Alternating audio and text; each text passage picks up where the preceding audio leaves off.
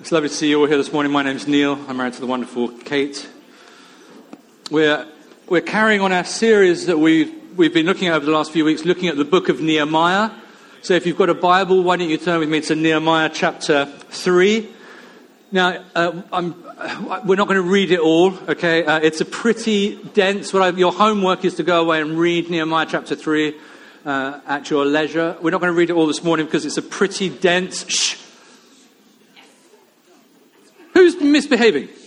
Over there, at the back. Goodness sake. What do you think this is?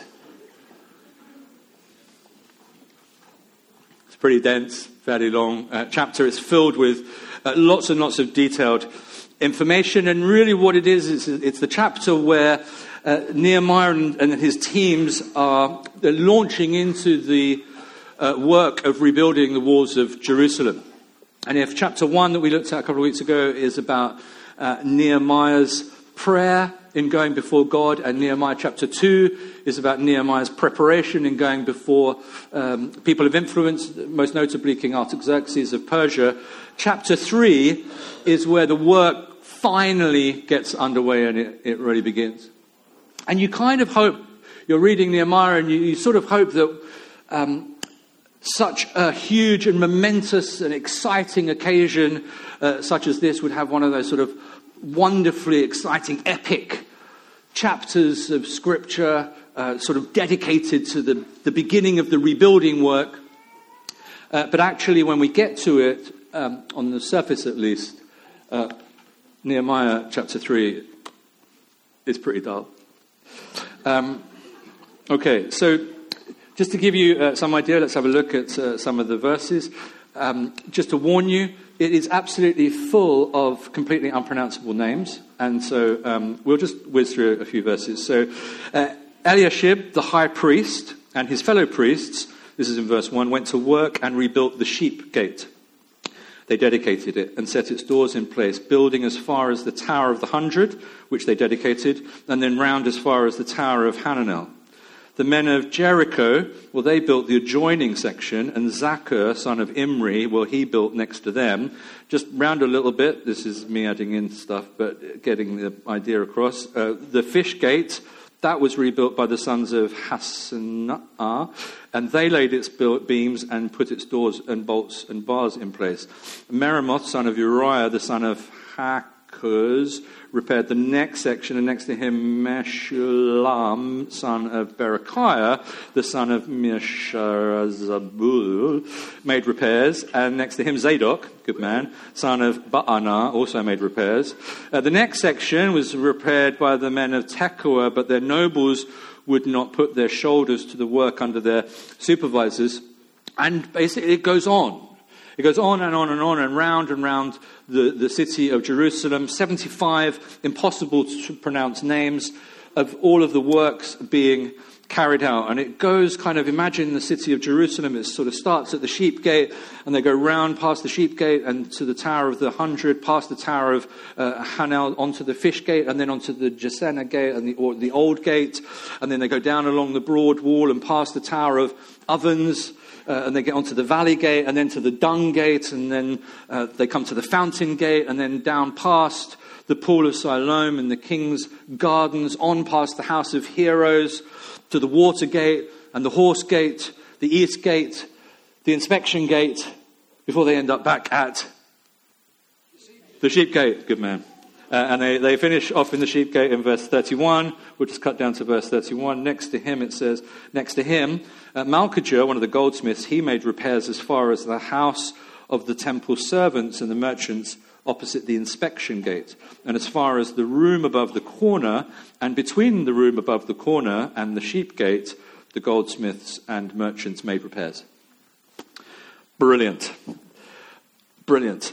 Um, some commentators describe this chapter as um, a monotonous list of detail, which is great when you're preparing um, a sermon. Uh, however, I think that what uh, we discover, and the, you can decide by the end of this sermon whether you agree with me or not, is I think that what we see in this chapter is verse after verse describing teams of people working alongside one another at various points around the city of Jerusalem, working away to rebuild it, to rejuvenate the city, and to restore what's been broken down. And you would be well within your rights to ask uh, the point, like, what's the point? Uh, exactly how has any of this got any relevance to us in 21st century post Christian Britain? Um, let's ask the Holy Spirit to help us, shall we? Uh, let's pray. Lord, we thank you for the scriptures. We thank you for your word. We thank you that every single word is God breathed and useful for teaching, training, correcting, uh, training in righteousness. Um, and Lord, we pray that by your Holy Spirit, you would open the eyes of our hearts, you would open our ears uh, to hear and to see what the Spirit is saying to us as individuals and to us as a church. We pray that you would minister to us through the scriptures by the power of your Holy Spirit. In Jesus' name, amen. So we come to uh, Nehemiah chapter 3, and we, um, we read in verse 1 uh, Eliashib, the high priest, and his fellow priests, they went to work and rebuilt the sheep gate. And right off the bat, in these opening, just these opening couple of verses, we begin to understand something about the work uh, that Nehemiah was undertaking. And there are actually six things I'm going to try and get through this morning because there are six things that I think the Lord wants to highlight to us through this chapter. And the first is priority. Priority. Um, this account in uh, Nehemiah chapter 3, it, it, and, it, and, it, actually, to be fair, reads more like a quantity surveyor's report uh, than a passage of scripture. That's true, but it, it begins with the priests restoring and consecrating the sheep gate. Okay, that's where it starts. Now, the priests, these are the, the people who are known, their, their, their job is to minister the presence of God to the people of God. These are the ones who are responsible for um, all of the sacrifice, for the, for, the, for the worship life, basically, of the community. They're, they're responsible for uh, what goes on and what happens in the temple. This is all about, these verses are all, it's all about worship and prayer and the presence of the Lord. And, and the sheep gate was incredibly important in the spiritual life and the, the spiritual vitality of the people of God. Because the sheep gate is the gate closest to the temple. And the sheep gate is the gate through which all of the sacrifices would have been brought for temple worship. And so Nehemiah begins, and as he begins, it, there's no mistake in the fact that he starts right here with worship. And what he's doing is he's saying that the number one priority for us as we rebuild these walls is to ensure that the worship life of the city is restored. The worship life of the city, it, it radiates and it centers around the presence of God. And what he's saying is if we don't start by having the presence of God restored to the city, we don't have a city. If the presence of God doesn't go with us, then we won't go up from this place. We may well repair the walls. We might do a really great job. We, we might even make the walls look incredibly impressive as a piece of work. But if we don't have the presence of the living God dwelling in our midst, then we will have failed in our mission, is effectively what he's saying. You see, because the point wasn't simply just to rebuild the physical walls of Jerusalem, it was to restore the spiritual vitality and the life of the city. It was to build a place where God could gather his people together and make a dwelling for his name. So that his purpose is to bless every nation, every tribe, every people group to the very ends of the earth would be accomplished and could be worked out. And it's the same for us. You know, as we build this very small corner of the body of Christ, the Southwest London Vineyard. We are wanting to build something that um, extends the kingdom of God, that demonstrates the love of God, that radiates the love of God and the kingdom um, to every single person the Lord has put around us, be, that, um, be they near, local, or far. And in exactly the same way, um, all of that that we turn our hands to. It all has to emanate from the presence of God in our midst. Now, um, unlike uh, now for us, unlike back in the Old Testament, um, we don't have priests. Okay, at least um, not in the same way as they did then, because then they had designated priests, and now we are all priests, the priesthood of all believers. Okay, um, we don't have sheep.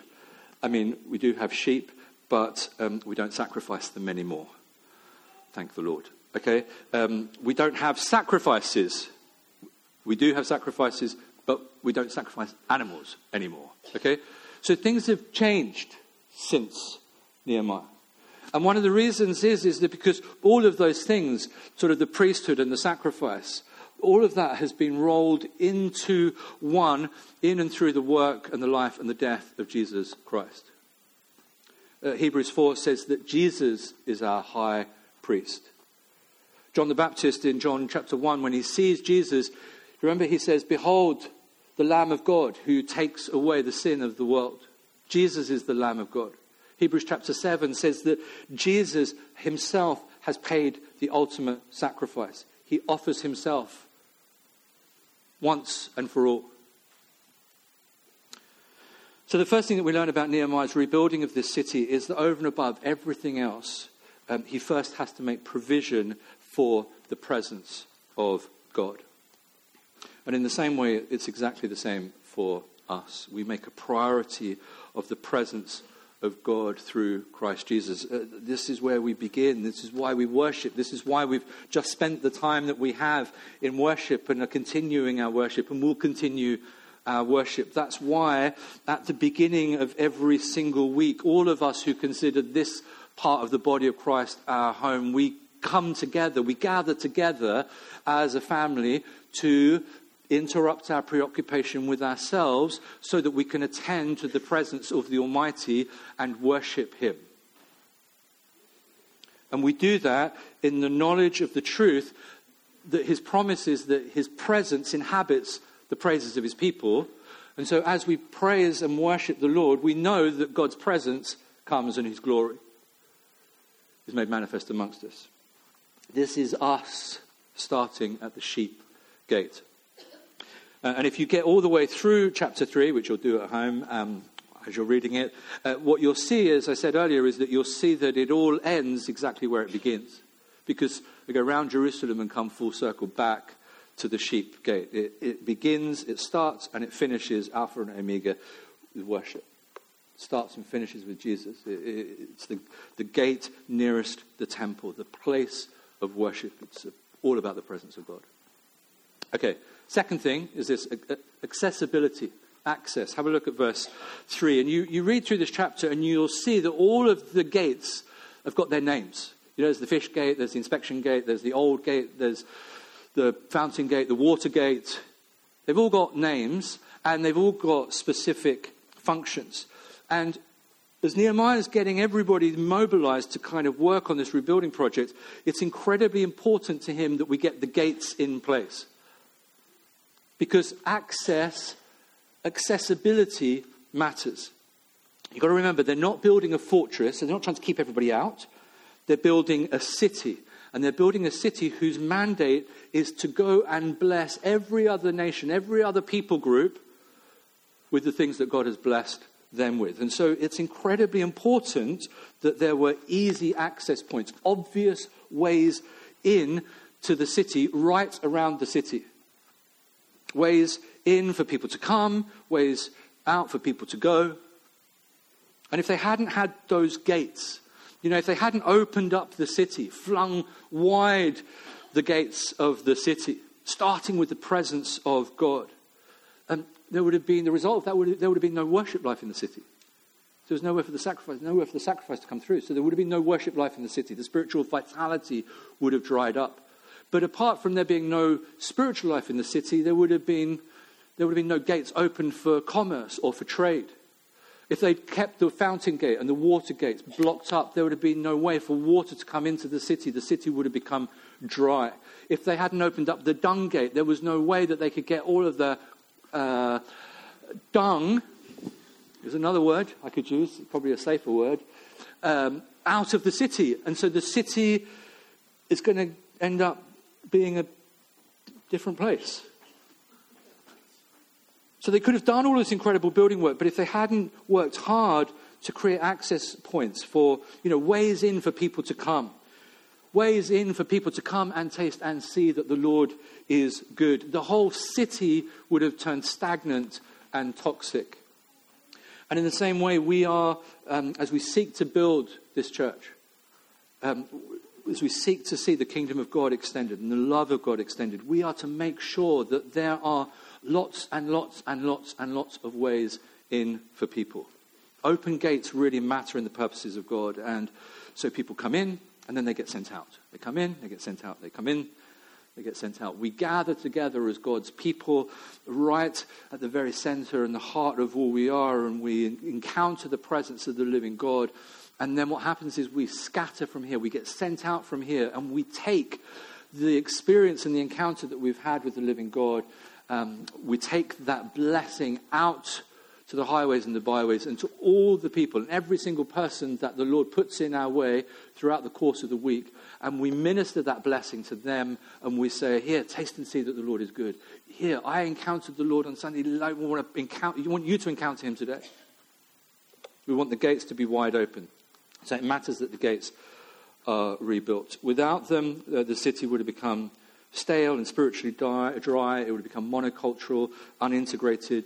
The people would have gone hungry, the people would have gone thirsty, and truth be told, the whole place would literally have stunk to high heaven. Open gates matter in the life of a church. Three, service. Okay, as we read through this extensive list of names and places in this chapter, one of the things we really realize quickly is that um, not all of the workers listed are actually from Jerusalem. In fact, when you look at it, you discover that not all of the people who are enlisted in terms of working on the rebuilding of the wall, they're not, some of them don't even, um, uh, aren't even sympathetic to the Jewish faith. They're not even Jews. So you look at this list and, and you start to discover that there are people who come from like as far as 30 miles away from Jerusalem in order to help. And they're all gathering together. They're all joining part of the workforce. And every single one of them, no matter what their trade, no matter what their skill, they're all signing up to build and restore. And you've got this whole long list of people and places all serving alongside one another to restore and rebuild the city. This week I, I popped into uh, food bank at the yard and I met this delightful uh, lady. She, I think she's quite new to the team. I've not met her before. And she's just retired and she wanted to find somewhere to serve and to, to be a blessing to the community. Now, I, I didn't ask her. I, I, I, don't know if she's a Christian. Um, I'm pretty sure she doesn't come to this church. Um, but she signed up to serve. She's knowingly or unknowingly, she's signed up to see the kingdom of God extended. We see the same thing through Job Club, week in, week out. Um, most of the coaches at Job Club, I think it's fair to say, um, aren't from this church.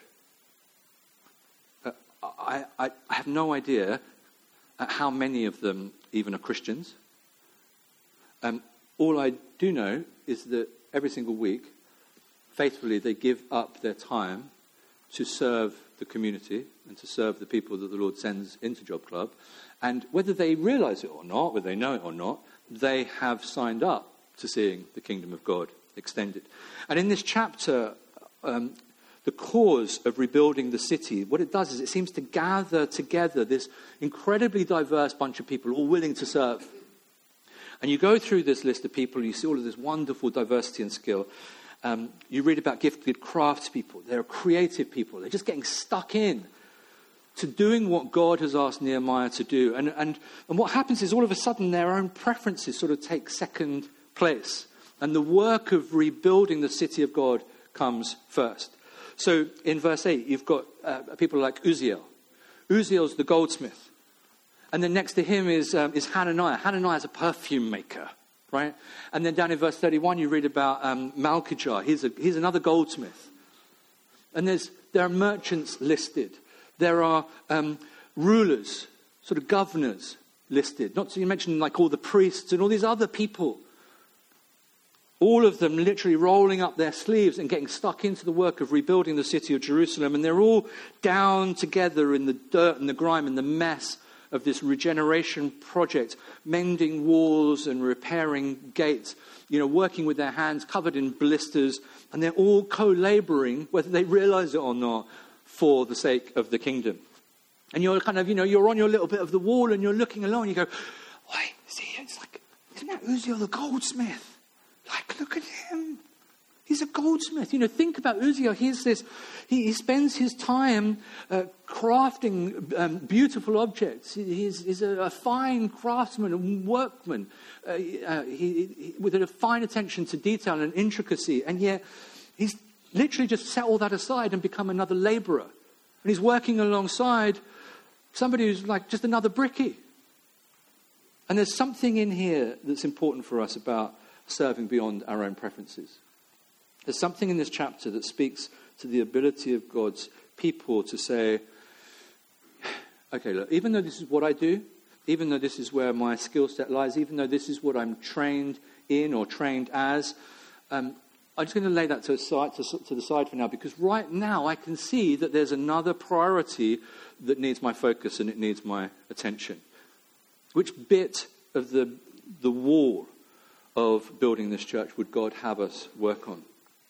You read through the New Testament, and time and time again, we just see this theme emerging that everybody gets to play. It's one of the things we love in the vineyard. Everyone gets to play. And not only does everybody get to play, but everybody is needed. Everybody is needed. Every single one of us has a part to play. Every single one of us has an integral part to play in building the church in building this church, in seeing the kingdom of God extended. It's not just some team of specialist builders. Everybody is a builder in the family of God. Okay, the next thing is unity. Have a look at verse 7. And you're reading through, and when you read through this at home, you'll see this, I hope. You're reading through this, and you know, you, you look at a massive project like this, and um, it's really got lots of potential for going pretty pear shaped. And um, I'm sure there were the inevitable hiccups al- along the way. But interestingly, when you read this chapter, you don't read about any of those things in this account. And what you actually read and read about is, and get the sense of, is this kind of um, beautiful picture of um, harmony and unity. You read um, verse after verse, and you get phrases like, and next to them worked, and alongside them worked, and alongside them was. You get this picture of something that wasn't the least bit competitive, but was just completely collaborative.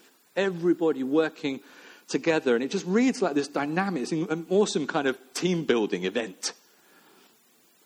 You've got all of these different and diverse people co laboring together, each one playing its part, you know, the Ephesians 4 stuff, so that the whole body of Christ may be built up. Every single one doing their own little part, their own little bit. And there's this real sort of family feel, like they're all in it together. There's a real sense of close partnership. And in fact, you look through it, the descriptions that are used about the people that are working together, the language even has a family feel. And so in the chapter it describes, you know, the fellow Levites, the fellow, fellow priests. You know, everywhere it says the sons of so and so, the sons of so and so, and the sons of so and so did this bit. There's even a bit where it says the daughters of so and so built the wall. Bring it on. Family working together and, and, and unity is vital. Unity has been vital right from the very beginning. Every generation of God's family requires unity to thrive. You know, but it's become so evident over the past few months in particular, unity doesn't feel like it's um, one of those things that our society particularly values at the moment. But disunity has no place in the family of God. There's no space, there's no place for disunity in the family of God. And unity matters, and we have to fight for it because unity reflects um, something of the person of God, the personhood of God. It reflects something of who God is to other people who may not know who God is. God is three in one Father, Son, Holy Spirit. We know this. And he, he exists in this perfect Trinitarian unity.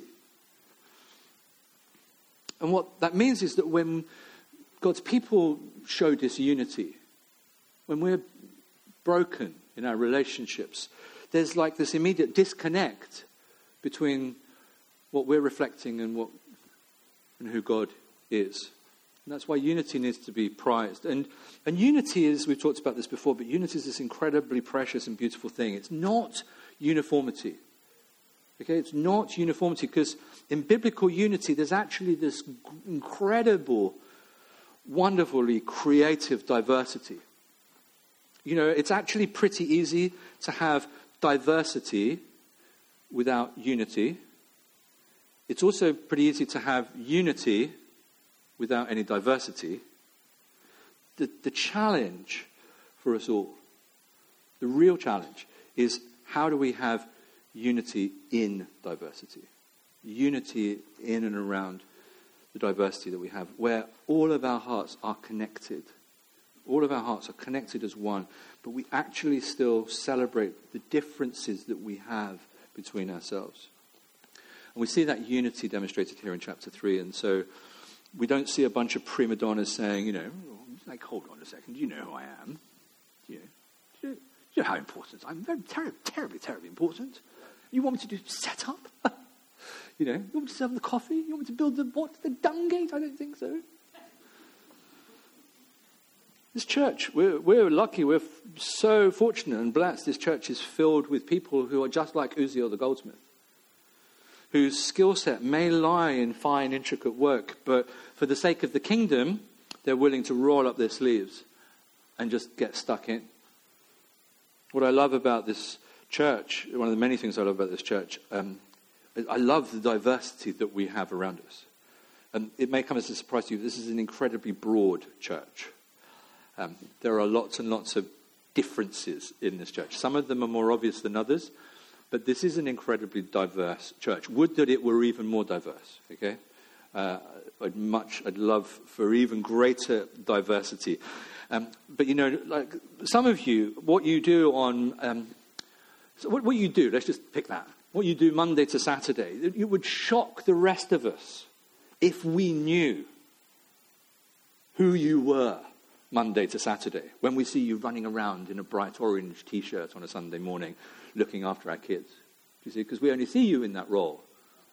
How fascinating it would be to pop into all of our lives Monday morning in the boardroom or wherever it may be that we find out. How easy would it be for some of you, many of you, to just say, Do you know how, do you know how much I get paid? Like, have you, like, do you know my job title? Do you know how important I am? Do you know how much I bill out an hour? And you want me to do this? Uzziel doesn't do that. Instead, what he does is he lays aside his goldsmithing and he, he works shoulder to shoulder to demonstrate his unity with his co laborers on this much bigger project, building the, the city of God. And it's humbling and beautiful to see um, choosing to work alongside different people groups, different families, different theological positions, differences of opinion, whole ranges of diversity and different subjects, but recognizing that, more importantly, right now, we're all playing a part of the bigger picture. So we learn about unity, then we also learn about humility. Only two more. There's a brief. Um, humility, we've touched on this already when we looked at the priests resetting the gates back in uh, verse 1. You go back to verse 1, you recognize that um, you, you look and you see that Eliash, uh, uh, Eli, He's the high priest, for goodness sake. Yeah? He's the high priest, and then his fellow priests get to work on rebuilding the sheep gate. Okay, so this, you know, these, these guys are awesome because an example of humility because they just they know how to get their hands dirty. You know, they're not floating six feet off the ground on some spiritual high, saying, "Oh no, no, you busy yourselves, and we'll intercede for you. God bless you." You know, and they're not doing any of that. They literally get to work themselves. These guys, these are the priests, and they know how to work a saw. They know how to build things. You know, they know how to cut a joint, um, which doesn't say anything about their drug taking habits, but they knew. They, they, they, they knew how to, I, mean, I don't know, but they knew how to hang a gate. They knew how to do stuff, and they did it. They, they were connected to day to day life. They weren't locked up in some ivory tower. The goldsmiths we've already mentioned, perfume makers, building the walls. There are just a couple of individuals I, I just want to look at. Have a look back at um, verse 5. Verse 5 says this it says, The next section was built, uh, the next section was repaired by the men of Tekoa. Now, the Tekoites are mentioned twice in this chapter. They're mentioned in verse 5 and they're mentioned in verse 27. And um, in, what happens basically with these guys is um, in verse 5, they finish their section of the wall, but they're so keen for more that what they do is they scurry around and they, until they find another part of the wall that needs fixing, and, and they go off and they get stuck in there and they start repairing another bit. They're like, they're like tireless, they're like machines. And it's amazing that they did this because it also says this in verse 5. It says this, it goes on and it says, But their nobles, or as one translation has it, their exalted leaders would not stoop to serve the Lord. Their leaders would not put their shoulder to the work. Because unlike Uzziah and others, these, this group of people weren't prepared to humble themselves. They weren't prepared to show unity. They weren't prepared to get to work. Their own people were serving and working twice as hard. They're doing a double shift. But their nobles, their leaders, simply refused to put their shoulder to the work. Now compare that with um, verse 14. Verse 14 says this The dung gate was repaired by Malchijah, son of Rechab, ruler of the district of Beth Hardwood. He rebuilt it and put its doors with their bolts and bars in place. So Malchijah, the ruler, rebuilds the dung gate. Now, Malchijah, he's a, he's a ruler of a district. He's sort of a bit like a mayor. Think about it like that. He's a dignitary. Um, and he's a guy who would have been treated with great respect in his community. Okay, so, so when the allocation of the work comes, Malchijah, Dungate, leave it to me. Now, I don't know how Nehemiah allocated the work. I don't know. I can imagine that Nehemiah's standing up on some, some little, you know, soapbox. There's all these people all around him and he's going kind of through stuff, and it's like, okay, guys, are you ready? And it's like, yeah, yeah, yeah, what do you need to do your mind? It's like, okay, well, let's start the sheep gate. Sheep gate, anyone want the sheep gate? And the priests are kind of like looking around going, oh, I guess that's probably us. It's near the temple. It's about sacrifice. We should, we'll, we'll take that. Nehemiah, we'll take the sheep gate. It's like, awesome, great. And then he moves on to the fish gate, and he takes us for the fish gate, and there's, you know, one of the sons of the sons of the sons of the sons of somebody or other discovers that their great uncle was a fisherman, and so they go, oh, uh, we'll, we'll take the fish gate, yeah? Fish gate, fish gate, leave it to me, I'll get it done. And it kind of goes on and on and round, and you get the horse gate and the inspection gate and the east gate and then whatever, right? And probably last on the list is the smallest gate, is the dung gate. And it's like Nehemiah on his soapbox, and he goes, Anyone want to do the dung gate? The, the, the, filthiest part of the city, without question. This is the place where, for generations, all of the muck and the dung and the refuse and the rubbish and the waste has been taken through. And Nehemiah's going, Any takers? Any takers? Anyone interested in the dung gate? And Malchijah, the, gold, uh, the, the, the ruler, this, this, this dignitary, this mayor, he stands up and he goes, Nehemiah, Nehemiah, I'll, I'll do it. Dung gate. I'll take it. Leave it to me. And then you read that just like every other gate, he repaired it, he rebuilt it, he set its doors and its bolts and its bars. You've got this incredible contrast. Look at the contrast. You've got one set of leaders who won't even stoop to serve Nehemiah and the Lord. They won't even lift a finger to get the work done. And they're happy just to sit by and to stand by while their own people do double shifts, work twice as hard. And then you've got Malchijah going, just leave it to me. Leave it to me. Consider it done. I'll do the, I'll do the dung gate. The reality is, is that we build the city of God as we um, seek to extend the kingdom of God across uh, southwest London. As we build uh, this church, as we build the different sections of our walls, we need Malchijahs. We need people who actually say, Do you know what? Just give me a second. Just give me two seconds. I'm just going to take off my suit, right? I'm just going to take off uh, my work clothes. I'm just going to, I just need to kind of find somewhere. Where can I put my chain of office, right? It's, it's not going to be very helpful. It's in the way. I just need to take it off. And can I just bung it over there in a locker? I'm going to take off my title. I'm going to take off my rank. I'm going to take off my position. I'm going to take off my self importance. And I'm just going to serve. I'm just going to serve wherever it is that Nehemiah and the Lord need me to serve. And, and our church is filled with people like this. People with a heart and a mindset that says, just leave it to me. What, whatever it is that needs to be done, I'll do it. You know, the setup team needs uh, more volunteers. Oh, over here. Leave it to me. I'll do it. I'm going to serve Mike in such a way so that his work is a joy and not a burden. And beyond that, I'm going to make sure that our setup teams are the best setup teams there are. That's, leave it to me. You know, Vineyard Kids needs more people, and it's like, I'll do it.